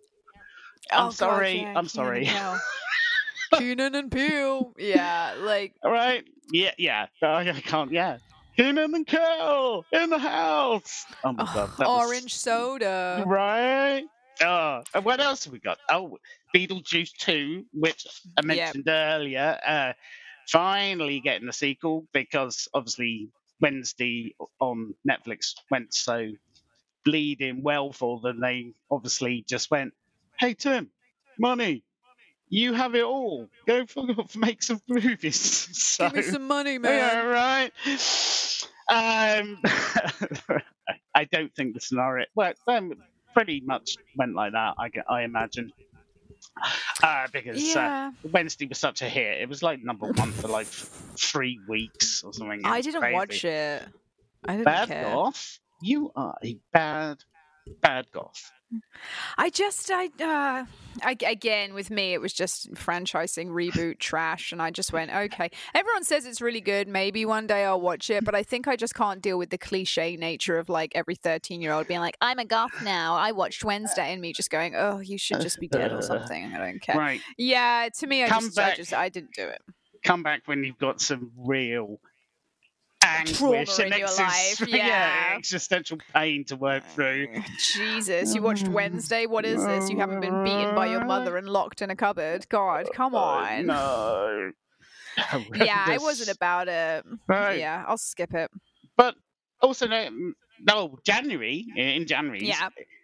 Me, how how do Americans say it? Megan 2.0, which I'm quite excited about. Well, I like. I I liked the um. Yeah, I like the first one. It was in the same way that I like Chucky, right? It's uh, yeah, it's got its place. Yeah. yeah, it's it's a bit silly and a bit camp, and I, you know, I'm totally down. Yeah, Yeah. I really, I should, I'll check it out. Probably be one of those things that you know you check out just casually when it comes onto a streaming service. But yeah, I mean, I can see the appeal. It certainly has certainly got a Chucky vibe to it and stuff like that, which is cool. People really liked that movie. Like people hmm. really, but then people really liked Annabelle, so I don't know who to trust. So Right. okay, you can't trust anyone nowadays. It's crazy. Uh, is um, do we have any more announcements, or is that all of Oh our yes, new? yeah. Oh, one of more. note next year that uh, really not got a lot of information on is um, Terrifier three. Yes. Oh, okay, another one. uh, finally a decent looking remake of the um, uh, Burt Reynolds classic Deliverance. Yeah. That's coming out next year, and then uh, yeah, that's about it. Ma- Maxine, but you'll hate it. okay, that's in uh seamless. Seamless, seamless, podcast. Seamless. Oh, New that was lovely. Yay! I love that there was a jingle. We're podcasting, baby. We are podcasting to to hippity heck. Right. Um, our final movie, I think, is the most Christmas themed movie of all the movies um, that we've discussed this evening. Absolutely. Um, it really is. It's literally Black Christmas. Uh, like, uh, we're talking the OG one because they did remake it, of course. Ugh. Uh, I I have seen the remake, but I didn't pay attention enough to the remake to care about the remake. But I do remember watching it. Um, but I can't comment on it because I, I honestly didn't pay attention. Um, I was probably getting laid or murdering someone. One of the things I was doing. Just more casual. interesting things. Yeah, was just was- bits. I was probably dreaming about Baybi Day, which is the Yeah. uh, woman from Driller Killer. I Ooh, Driller Killer. God, I haven't seen that movie in ages. know, Um, I remember being really young and going to a blockbuster and seeing the front cover of Driller Killer and being like, "Ooh, what's that?" Like, do you know what I mean? The horror franchise Love is Born. Yeah. Um, but yeah, Black Christmas is like uh, this is the weird thing, weird Black Christmas um fact. Black Christmas was the and everyone high obviously says Halloween is the first, but actually Black Christmas was the first slasher movie, like teen slasher movie that everyone seems to forget about it because uh, huh? Yeah, no, no, I'm telling you, I'm, I'm applauding what you're Oh saying. yeah. Yeah, yeah, yeah, yeah. yeah, yeah. I thought you said no, and I was No, like, oh my god, am I wrong? no, no, no. yeah. So I think it came out in 1976. Obviously, Halloween was 1978 or 79, one of the two. Um, and everyone forgets about this movie, which is a shame because I'm going to say a hot, a hot take. Wish I had a jingle for it, but I prefer Black Christmas to Halloween Hot as a teen take, slash. take. Hot take, take, take. There, that was good. That was right. good Okay. um yeah i prefer this movie I, black christmas is about a sorority house ugh america Mhm. um remember they've got ticks they're really suffering um it's so hard over there what with the healthcare and the ticks imagine getting a tick and you've got no healthcare insurance jesus you got the double Lyme disease, you'll double whammy. Yeah, and then someone has a gun and shoots you, America. Um, like, but it's like I actually really want to go to America. Vegas looks baller, but um, Yeah. yeah, it's about sorority house, and the the girls are there at Christmas, and uh, they keep getting like heavy breather phone calls from a landline because it's 1976, and um. The essence of it is is um, to be to be honest, not many of them get picked off very quickly. It's a very slow burning Mhm. movie in regards to the deaths. Um, and one of the girls gets killed by a weird man who's essentially living in the attic. Um, maybe he, I don't know, he might not live there full time. He might just come and go. You never know.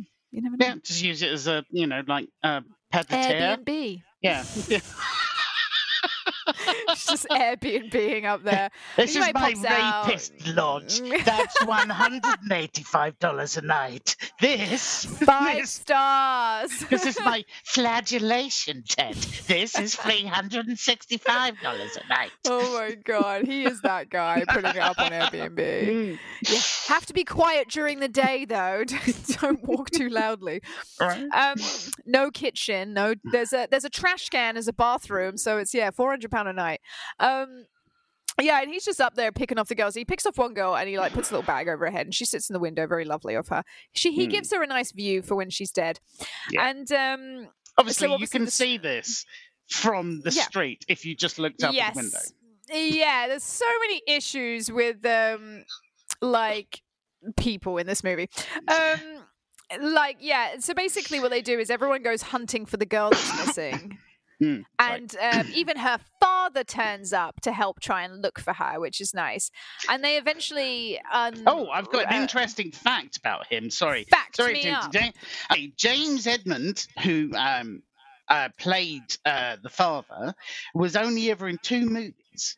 Uh, Really? This and uh, 20 years previously, Devil Girl from Mars, 1954.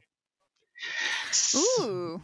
And now I want to check out Devil Girl from Mars. But anyway, Yeah, it sounds quite good, actually, doesn't it? Mm. Um, yeah, so they basically just eventually uncover that there is like a weird dude living in their attic. Like, well, he they kill the house nanny, don't they, or whatever they call them in America Uh, when you look house, after them. yeah, it's house mother. I think I I just put house, house mother. Yeah, Yeah, it's yeah. like the permanent employee of the sorority to clean and make sure that they're not shooting heroin in the hallway. What's the point of going to uni if you can't do heroin in the hallway? hallway? Right, you know, Canterbury Yeah. and uh, yeah, Hull, uh, just different places. If you could do smack in the hallway, Oh my god, I want to do that. Uh, Life's so dreadful. I'm I'm like one minute away from becoming a heroin addict at the moment, just because it's so boring. I mean, just I do have friends who take it recreationally. It's not Do you know- like all the films Philip say. Seymour Hoffman. Yeah, look at Philip Philip Seymour Hoffman. Jesus, Yeah, but- like he was a heroin addict forever. Yeah, sure, he killed him in the end, but you know, you wouldn't have known when he was in No, like Hunger Games and. Moneyball. It was the Ambien that killed him. Yeah. Um, well, I well, there you go. was- Then that's a poster for heroin. It's okay if you do it sporadically. But don't do Ambien and. What is? I'm gonna. I hear about Ambien. What is Ambien? Oh, it's basically like a uh, a a mo- The people use it to sleep. It's like lights out Oh, okay. instantly. Oh, Yeah, Ooh, I want that as well. Right. A lot of like actors or people who travel take it because a lot of time they they can't sleep regular hours, whatever. So imagine as well, like if you were like a, in a rock band, and like, 'cause, I mean, obviously my band plays a lot of you know shows, Hmm. and we go to places, and you've got then you've played this huge show, and it's been excellent. Then you've got like a two-hour drive home, and then you've got to come home and sleep, and you you can't switch off. So I can imagine like if you played a stadium show, how. Yeah. the hell do you just tuck yourself up in bed afterwards and go, well, yeah, that was an immensely extreme experience. Off to sleep. You you have to shut down somehow, don't you? Hmm. Oh, I like. I no, I have a contact. I'll ask Mick because he's out uh, Mm. touring with uh, uh, uh, Wolfgang Van Halen at the moment. Oh, okay. Yeah, Oh, so sold out shows across America. I'm sure tickets are still available. but, uh, yeah. Like, but how do you fall asleep? Like, if you've played like Wembley Stadium, say Hmm. you're like someone gross like Billie Eilish, like, how do you just go back to your hotel and sleep after that? Like, that must be so weird. But um, like I, as I said, no, I but- play but like no, no, I'm sorry. I, I have to address the statement you just made about Billy hit me out. Hot Shit Eilish. Eilish. yeah. Do you So like her? watch, watch your mouth there, lady. Yes. No, I do not. I've never, I've never listened to her music, so you know, I, you know, who am I to judge? But I just find her interview presence annoying. So that's just me. She's a So- bloody very, good? very rich 19 Oh year yeah. So, Like who the hell am I? Like sitting Right? here waiting for my mother to die so I can get rich. She's the millionaire. Like what am I doing? Oh, oh, oh! Shameless plug time. Uh, talking Oh. of shows, everyone. Queen Horizon is playing uh, the Dublin Castle in Camden next Saturday. That's November the twenty sixth, and we've just been played on Academy FM today. So Ooh. yay! And we're shooting our music video tomorrow. So oh my god, I've got an early call time to go and shoot in two locations tomorrow, and we have to cram in a band rehearsal just for the Camden show. So I and then there, there was like a, an email from the director. He was like, "Right, so you're going to do 15 takes as a band and then two takes together." And I'm like, "I'm estimating tomorrow is about 8 hours worth of drumming for me." Yeah, so 12. not not it. And then I've got to get up for work on the Monday morning at 8 a.m. I am not about that. Like, oh my god, it's And going to be a long day. And And that's why when we- Ambien.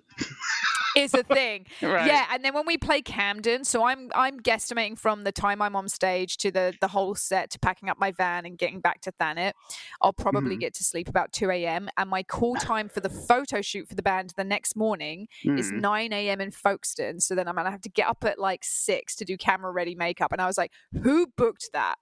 Who in our weird PR management band photographer organization booked that call time after Well, Camden. You can suck my dick. I'm going to look like shit. Whoever's credited as being, they're probably the production manager or uh, the first. So, sorry.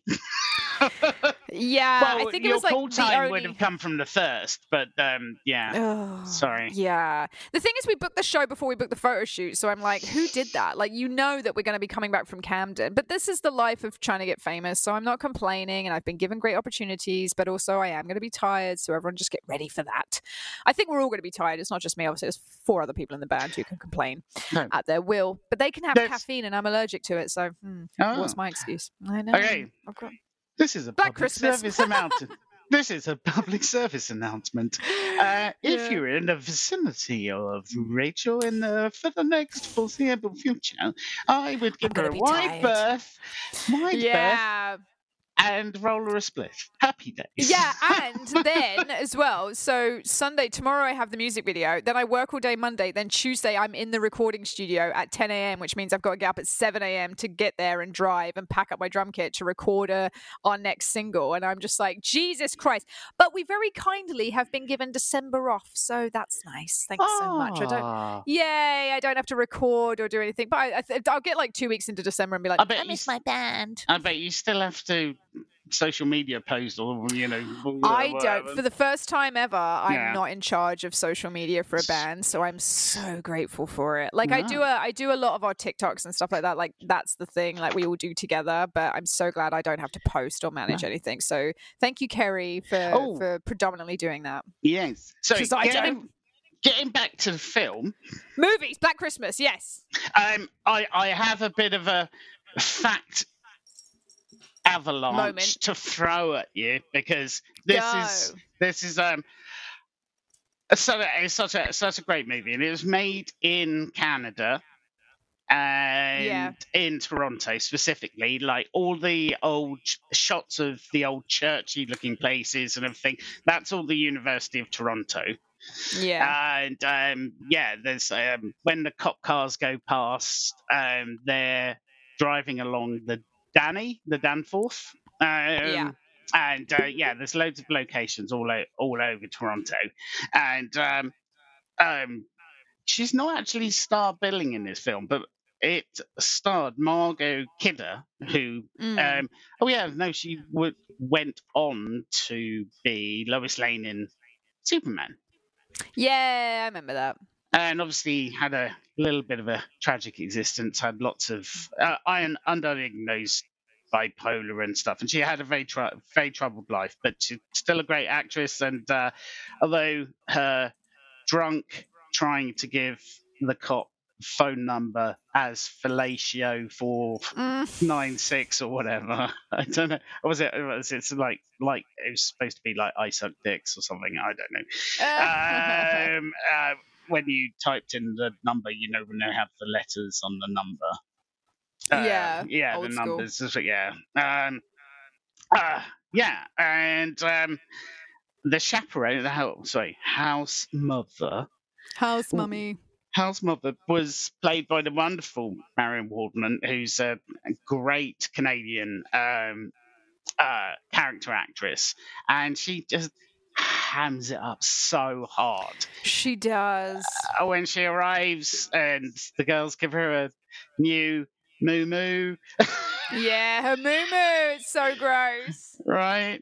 Oh, Oh. girls, you shouldn't have. I'm going to kill you all. No, and Yeah. it's yeah, and she hides whiskey in a cutout in a book and stuff.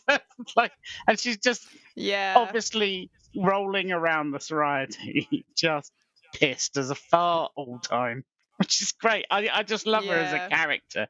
She is really good. I do really Hmm. enjoy her. She's the she's the comedic comedic relief, you know. Yeah, yeah, because it's uh, otherwise it'd be it's very dry, very of its time. 1970s is very like static shots, and oh, something I did notice is there's very rarely any wide shots, and even when they are, it's Yeah. just very uh, contained, not containing any sky or anything. So Yeah. yeah, it's all like shot uh, very statically. Um, similar sort of style to the um, uh, the Omen. Oh God, yes, yes, yes, yes. I see that now. You say that. Yeah, it's very similar in that, that the way they the way they shot it, uh, but it's um, it's not really like structurally a, a slasher movie, really, Yeah. because it's trying to be like a psychological thriller in the uh, style of Hitchcock and everything, but it's um, also trying to be something completely completely different in this you know trying to push the envelope and it does push the envelope but it's how we would recognize that now Yeah. is completely different so you're not going to get loads of you know sh- shock scares or you yeah, know yeah. like you Do know I blood find- flying up the walls Oh Hmm. yeah, for sure. I, I think I- hadn't watched Black Christmas in such a long time, but I remember that I get. I don't know if you get this, but there's certain like time periods of films that you just find comforting, and horror films from the 70s give me that weird kind of comfort feeling. oh yeah Um, yeah, like I don't uh, know Rosemary's. Baby, Yes. Omen, Exorcist. Yeah. They're all kind of very Shining. Yeah. Yeah, They're all in. it. Sometimes, like you know, mine is my main comfort is Friday the Thirteenth from the eight, like well, the very Oh. early eighties. That one's I really enjoy just watching those. They make me feel okay. I think it's Kevin Bacon in hot pants. I don't know. Um, I Such love Kevin tart. Bacon. yes. Do you know what? He's one of the, he's one of those men who got handsomer with age. yeah, oh, Kevin yeah. Bacon did. Yeah, for sure. He, he I think he you looks great know, now. you know, you're only seven cocks away from Kevin Bacon's. Sick. So I've got to fuck seven people to get Daddy Bacon. I Yeah. love Kevin Bacon. He's Right? sexy. I don't care what anyone's. And then he'll sell me a really good EE data plan. So that's nice of him now that he's selling phone data plans on the TV. Exactly. Good, Well, good he for got- you, Kevin.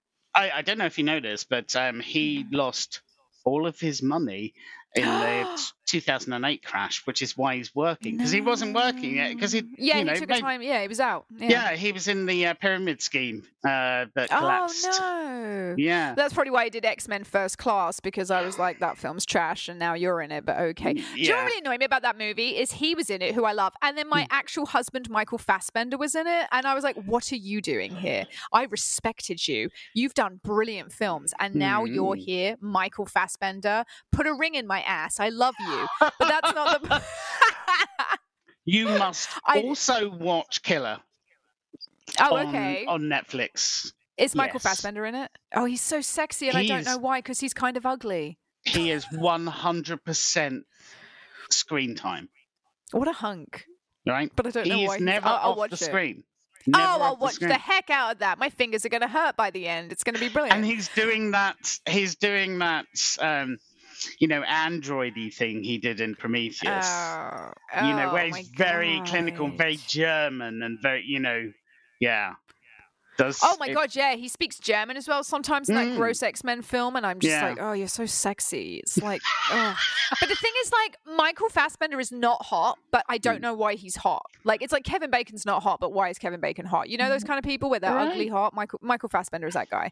yeah Um, I love you, Michael Fassbender. If no one's seen the movie he did called Shame, please go check it out. It's brilliant. He masturbates a lot. It's really interesting. um, he's a sex addict. Everyone get on. But again, another another um, a forgotten Mm. movie is Shame, starring Michael Fassbender. And one of the most brutal English horrors he was in called Eden Lake, and it's so brutal I can't even watch it. So yeah yeah, I've wa- I mean I've watched it, but I just it's not I like I watched it and went yeah I don't need to ever see that movie again. Like it's Hmm. so brutal. Um, but yeah, Black Christmas has eh, Black Christmas is one of those movies that I could watch again and again just for the comforting, soft vibes of murder.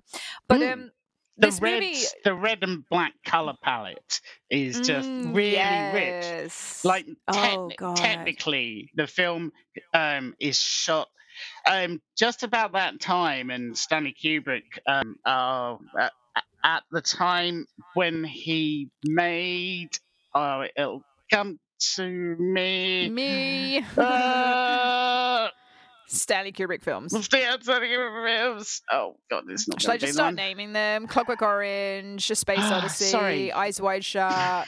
thank you Um, i i i am I i went to his house really? I went. I made a little pilgrimage to Stanley's Aw. house when I was at film film school, and That's nice. yeah, I rang on the Doorbell, did you? Yes. No. but it's not. It's a. It, it was an intercom thing because he he is Oh, okay. not. There is no direct house access to the plebs. yeah, And, yeah, of uh, course. Yes. Unfortunately, Mr. Kubrick is away. Get out of here, you peasant. Do you know what I mean? Like Jesus. basically he But, could have um, been no yeah but so um yeah so um that at that time stanley kubrick had been developing or with the aid of nasa developing lenses that were able to film in candlelight Yeah. and he used that on Barry Lyndon. Like none of it is lit. Like there's reflectors Wow. and stuff, but none none of it's actually lit with conventional lights. Like the man's dedication to the craft is just absolutely amazing. You know, because he wanted Yeah. to just create the 18th century in front of the camera. Right, because they wouldn't Yeah. have had electric lights or anything. So yeah, so about that time, cinematographers started using darkness in such a massive way, Yeah. uh, using these new lenses that Stanley Kubrick and NASA had developed that were able to go down to, I think it's 1.1 or something. Um, wow. right? And anybody who knows about cameras and knows and uh, understands that the um, larger, uh, the smaller the f number, the finer and more light is allowed through the lens and onto the uh, film plate. So around this time, all they all started doing that, and it really shows on this um, in the show. Um, but it didn't work perfectly. Like you can really Yeah. see where they've had to push process um, some of the uh, shots because they're just too grain, and you see the shots all of a sudden become really, really grainy, and that's obviously Yeah. the labs had to. Um, do you know about push processing film? No, I'm not going to Oh, lie go, oh, of course, of. Yeah, I don't know. no. All right, this is my uh, uh, Bill Nye. The more you know. The Um, more you know, yeah, right. Um, so the process is like when light hits the film, the uh, silver collide i- in the film plate actually uh, uh, oxidizes.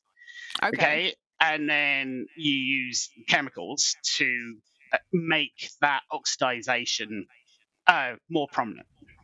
Make Yeah. it just make it really, really oxidize itself. Yeah. Okay. And um, the longer you develop a film, the more the silver uh, um, halide oxidizes. So it Yeah. just becomes bigger and they become bigger and bigger crystals, and then kind of infect around them. So that's not the problem. Uh, and so you can shoot dark scenes, but they'll be Yeah. really, really dark but have Yeah. a you know a long processing time. That's why a lot of the detail is lost, and you get massive dots. Um, it looks like yeah, it looks like tiny dots. The film, the image becomes really dotty. Yeah. So uh, yeah, and you can really see that in the film, but that's not to his detriment at all. I think it, they no, did a no, no. stellar job. The darkness is all pervasive, like everywhere. Hello, darkness, my old friend. Oh, It's literally- it is that made me shiver, actually. Oh, okay. yeah. So I think yeah. it's just an absolute gem and massively underrated. I think it you can get it on the um, Criterion channel, or yeah, I don't know if there's actually a Criterion release of it, but Oh, okay. uh, yeah, I I think it's on the Criterion channel, so I'm sure Oh, it's sick. coming. Uh, Yeah, it's uh, and it's, It's massively un- uh, massively underrated. Was a huge influence on um, well both John Carpenter and Wes Craven. Um, Yeah, yeah, in yeah, how they approached their next projects because shortly after that, um, um, Halloween came out, and then Freddy uh, a couple of years after that. But wait, Yeah, been yeah. doing some stuff. Yeah, so yeah, uh, and it really should be wider known because it's Yeah.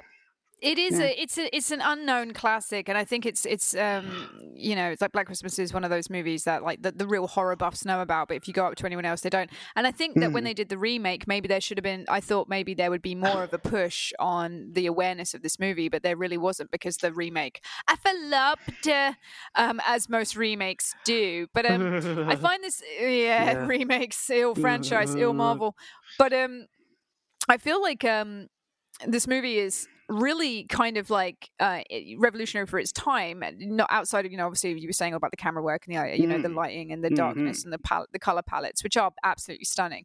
Um i love how every now and then you have that red and black color palette and then there's just a pop of green from like a christmas light or something. Yeah. kind of like it's really interesting the way they bring that in every now and then like a, a- a beacon of hope but there's no hope.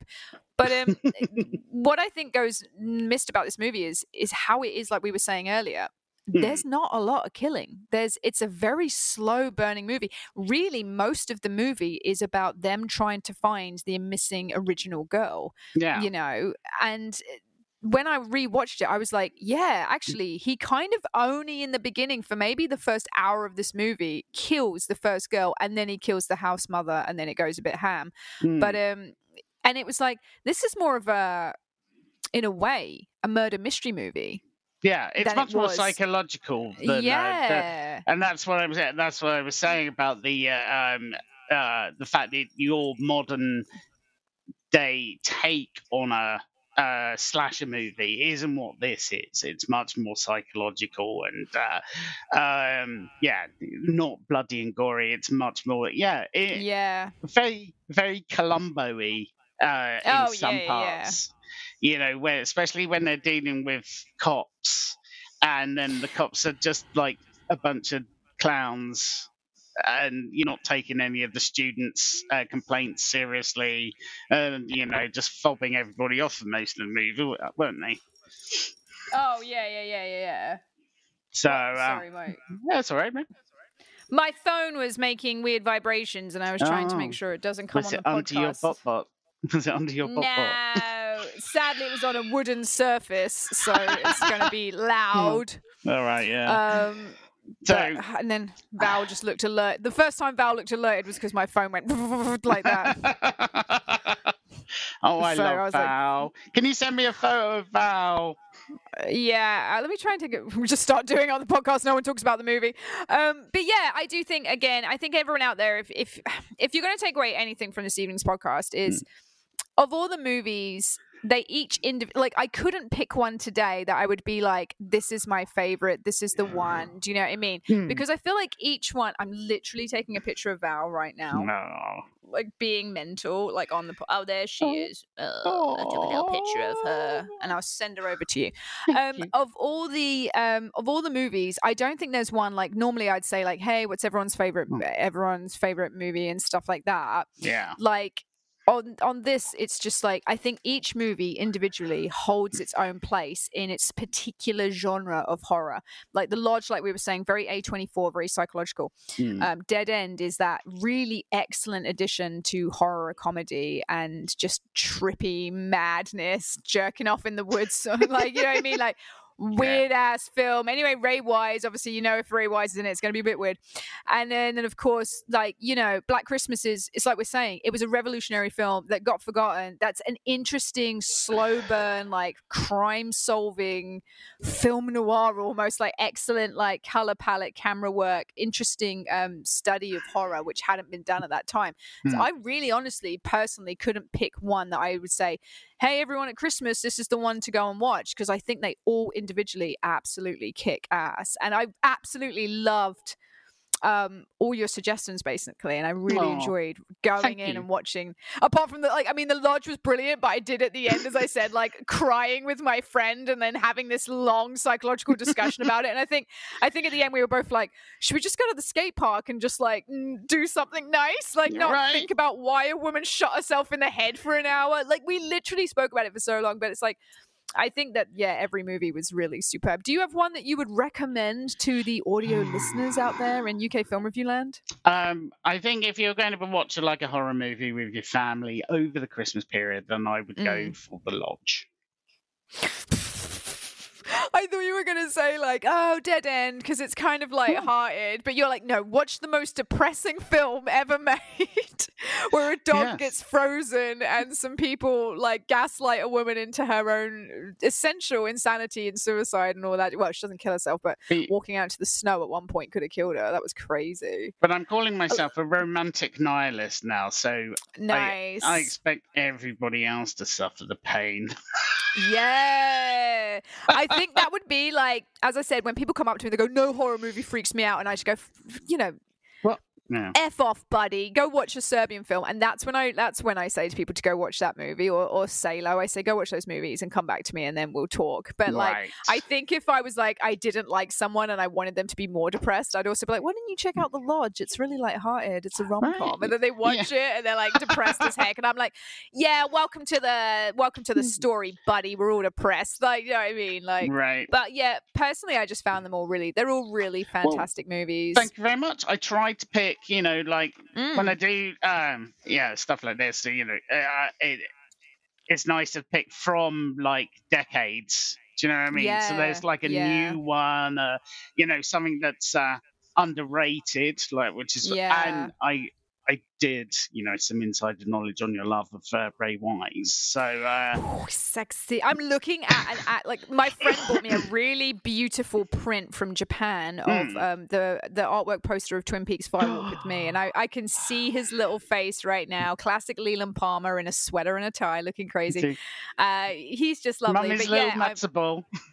oh god, I love him. Oh. I love how Dave. I loved how David Bowie was in the Twin Peaks film for like five minutes. Like it was Yeah. really weird. Why was David Bowie there? Like, get out, David just Bowie. because.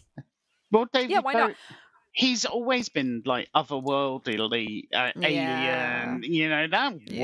works for me. Yeah, and uh, And Chris Isaak was in the Twin Peaks movie, and everyone forgets that. And I'm like, no, the detective in the beginning is Chris Isaak, country music star Chris he- Isaak. Like, what is happening? He sung the not the yeah. There was another hit Mm. about that time because had the theme that was because she was all over top of the pops, but there was another one and Chris Isaak sung about that. It, I I can't even remember what it was now, but uh, yeah, it was. Uh, Chris Isaak was sexy when he was younger. he was yeah, it was good. He It was a really good looking man.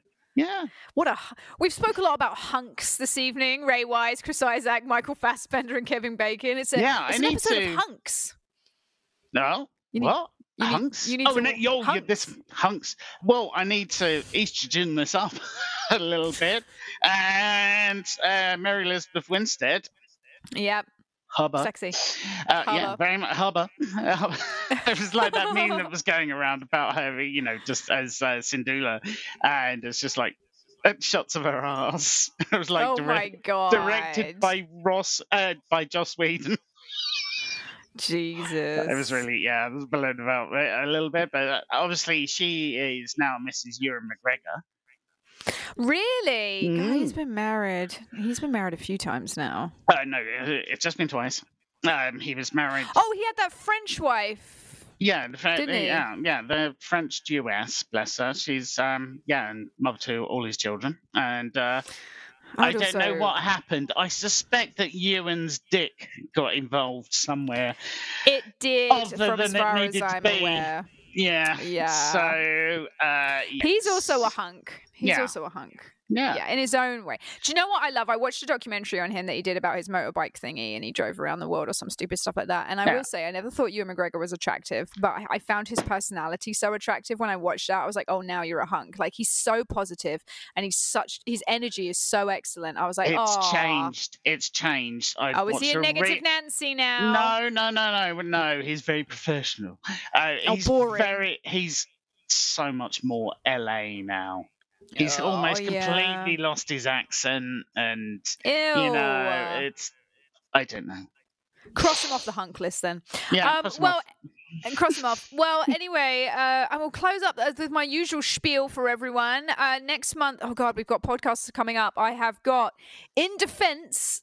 In defense of Rob Zombie, I have someone coming on, a friend of mine called Jack. He's absolutely lovely. He's a hunk or so, loves to Mhm. work out, very buff. Um, he's coming on to talk about how he actually loves every movie Rob Zombie ever made. And I went, you know what? If you've got that opinion, get on the podcast because no one has that opinion, and I want to hear it. So Oh, he's coming on. I know. I'm really interested to see why. Uh, um, like, Am I joining in on this one as a oh, counter oh, maybe you his? should just come in and just go. It's a load of shit. Like, you know what I mean? Like, Yeah. Uh, oh, great. well, I've never met someone who said like, no, I really like all of his movies. So I was like, oh, okay, come Yeah. on the show. come on. That's crazy. Debate Let's go.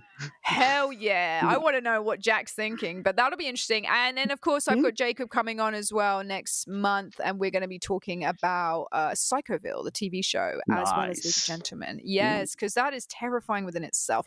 So look out for those episodes coming up in the new year. Also, you can follow us on Instagram at, at UK Film Review. You can go and check us out on uh, Facebook at UK Film Review. And obviously, if you have anything that you want to submit for my boss, Daddy Chris, Big Daddy Chris, to have a look at, or you want to read any of our written reviews, you can go to ukfilmreview.co.uk. And of course, give us a five star rating if you want to on Spotify. And don't forget to check out all our other episodes, such as Gay Actually, as well as The Phantom Zone.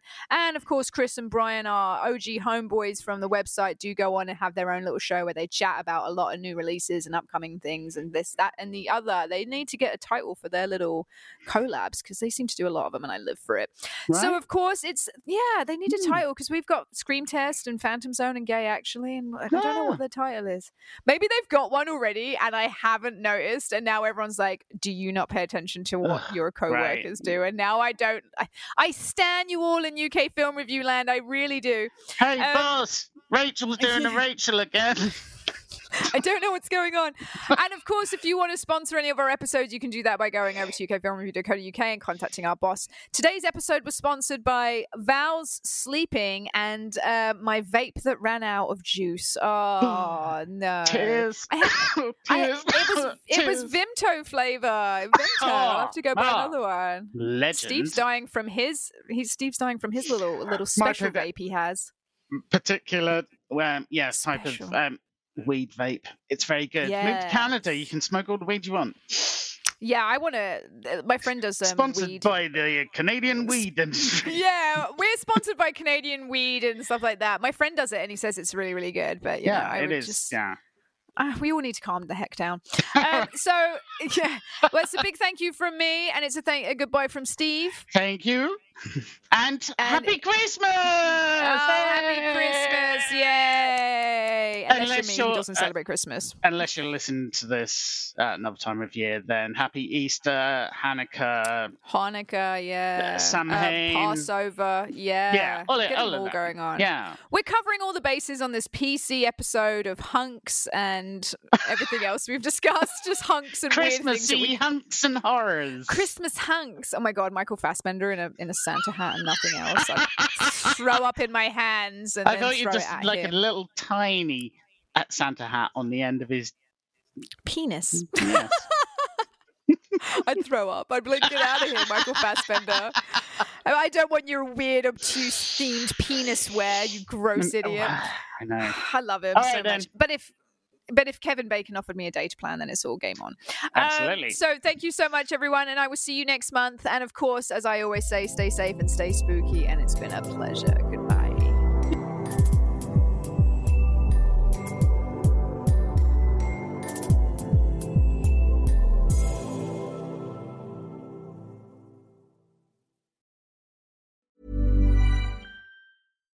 If you're looking for plump lips that last, you need to know about Juvederm lip fillers. With Juvederm Volbella XC and Juvederm Ultra XC, your lip look, whether it's subtle or bold, can last up to one full year with optimal treatment and no additional maintenance. Find a licensed specialist and see if it's right for you at juvederm.com today. That's J U V E D E R M.com. Add fullness to lips in adults over 21 with Juvederm Volbella XC or Juvederm Ultra XC. Do not use if you have severe allergies or a history of severe allergic reactions, or if you're allergic to lidocaine or the proteins used in Juvederm. Tell your doctor if you have a history of scarring or taking medicines that decrease the body's immune response or that can prolong bleeding. Common side effects include injection site redness, swelling, pain, tenderness, firmness, lumps, bumps, bruising, discoloration, or itching. As with all fillers, there's a rare risk of unintentional injection into a blood vessel, which can cause vision abnormalities, blindness, stroke, temporary scabs, or scarring. For full important safety information, visit juvederm.com. Hey, it's Paige DeSorbo from Giggly Squad. High quality fashion without the price tag. Say hello to Quince. I'm snagging high-end essentials like cozy cashmere sweaters, sleek leather jackets, fine jewelry, and so much more. With Quince being 50 to 80% less than similar brands. And they partner with factories that prioritize safe, ethical, and responsible manufacturing. I love that. Luxury quality within reach. Go to quince.com slash style to get free shipping and 365 day returns on your next order. Quince.com slash style.